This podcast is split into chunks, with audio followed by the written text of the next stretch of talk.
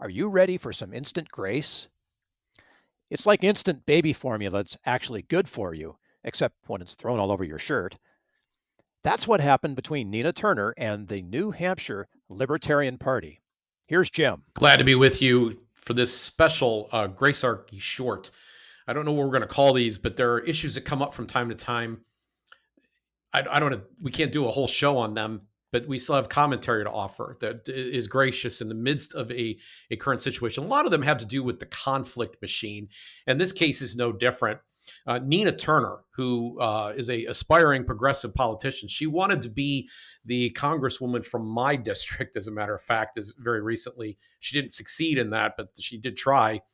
Um, former Ohio State Senator Nina Turner put up a post on Twitter that said insulin should be free medicine should be free. And the Libertarian Party of New Hampshire, whose uh, message has, messaging has been questioned from time to time, uh, came back with the following response Nina Turner picking crops should be free. Now, they set up a second tweet to explain what they meant. They said insulin should be free is equally offensive as calling someone for someone to be compelled to pick crops. I don't know if I would go so quite so far as to say equally, but it is offensive and it is a form of what you might call fractional slavery. And even if that's technically true, the first part of the message lands wrong. It's offensive. Fractional slavery, which means some portion of your income, maybe a very tiny portion of your income, went to pay for someone else's insulin, is not the same thing.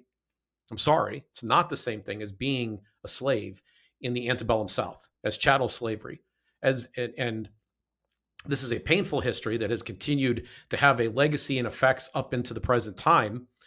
And I think it's a, this is bad messaging. Just simple. It's adding to the conflict.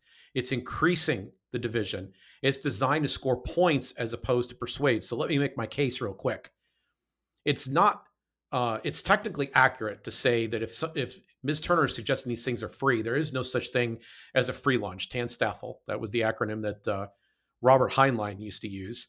There is no such thing as a free lunch. And because there isn't one, that means somebody is paying for whatever it is that Nina Turner wants to make free. And I'm sure that these two things aren't the only things on her list that she wants to make free. Someone has to pay for it. And the way that's done is taxes are collected. And that means people who had money that they wanted to spend on other things that mattered to them could not spend that money, had to instead give that uh, over to the government.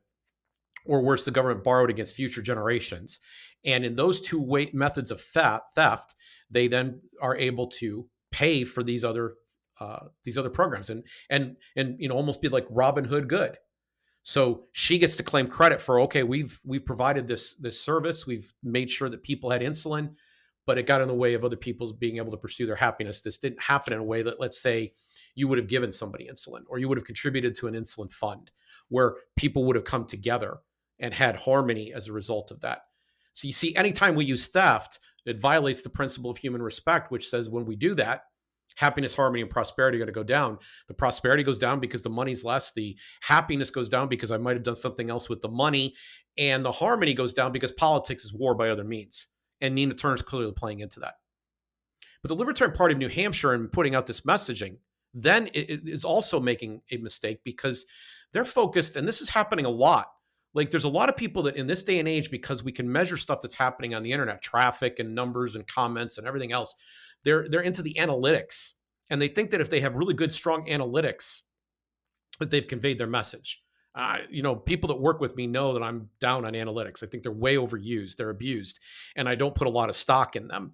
Uh, i put much more stock in relationship. And here's what i mean. This is like a really good case study to look at that because the grace result doesn't come out if I use this argument, it it's one of these things where the people who agree will high five me. They understand what I'm saying, like they know the self ownership principle and whatnot. But if I, but the people who don't understand will only take offense. So I don't persuade or change any minds. I don't win people over. It's not a winsome or gracious approach. If I were focused instead of analytics on relationship, which is what usually should be focused on. And I'm not today worried about trying to score all the points I can today by the number of views I get or the number of reactions I get or the fact that so and so ends up quoting my tweet. If I'm more focused on how am I graciously building an audience that understands my position, how am I reaching across lines in a way that they can understand where we're coming from? then I would not send out a message like this. In fact, there was a way to word this very same idea and and and make it uh, make it less offensive uh, in this particular case, and that would be to, to use this fractional approach and say what percentage of your income, what percentage of your income should be taken uh, to put in this thing, and why wouldn't that be considered at least some form of slavery? Do you owe someone else? Because I guarantee that's not in, in Nina's calculation. Well, the government's just going to pay for it, right? So this is not leading uh, to, to, to understanding of our positions. And I want to make a, a suggestion here. If we really want to change things, if we really want to stop these actions from happening, instead of just scoring cheap points that tend to divide us, then what we would do is we would always look for the empathy situation situation. How is it that I can get people to understand the pain that they're causing? And for me, one of the tools I use is this principle of human respect. Happiness, harmony, and prosperity will always decline anytime someone uses theft or violence to get their way. This has been Jim Babka. Thanks for joining me for this special Gracearchy short.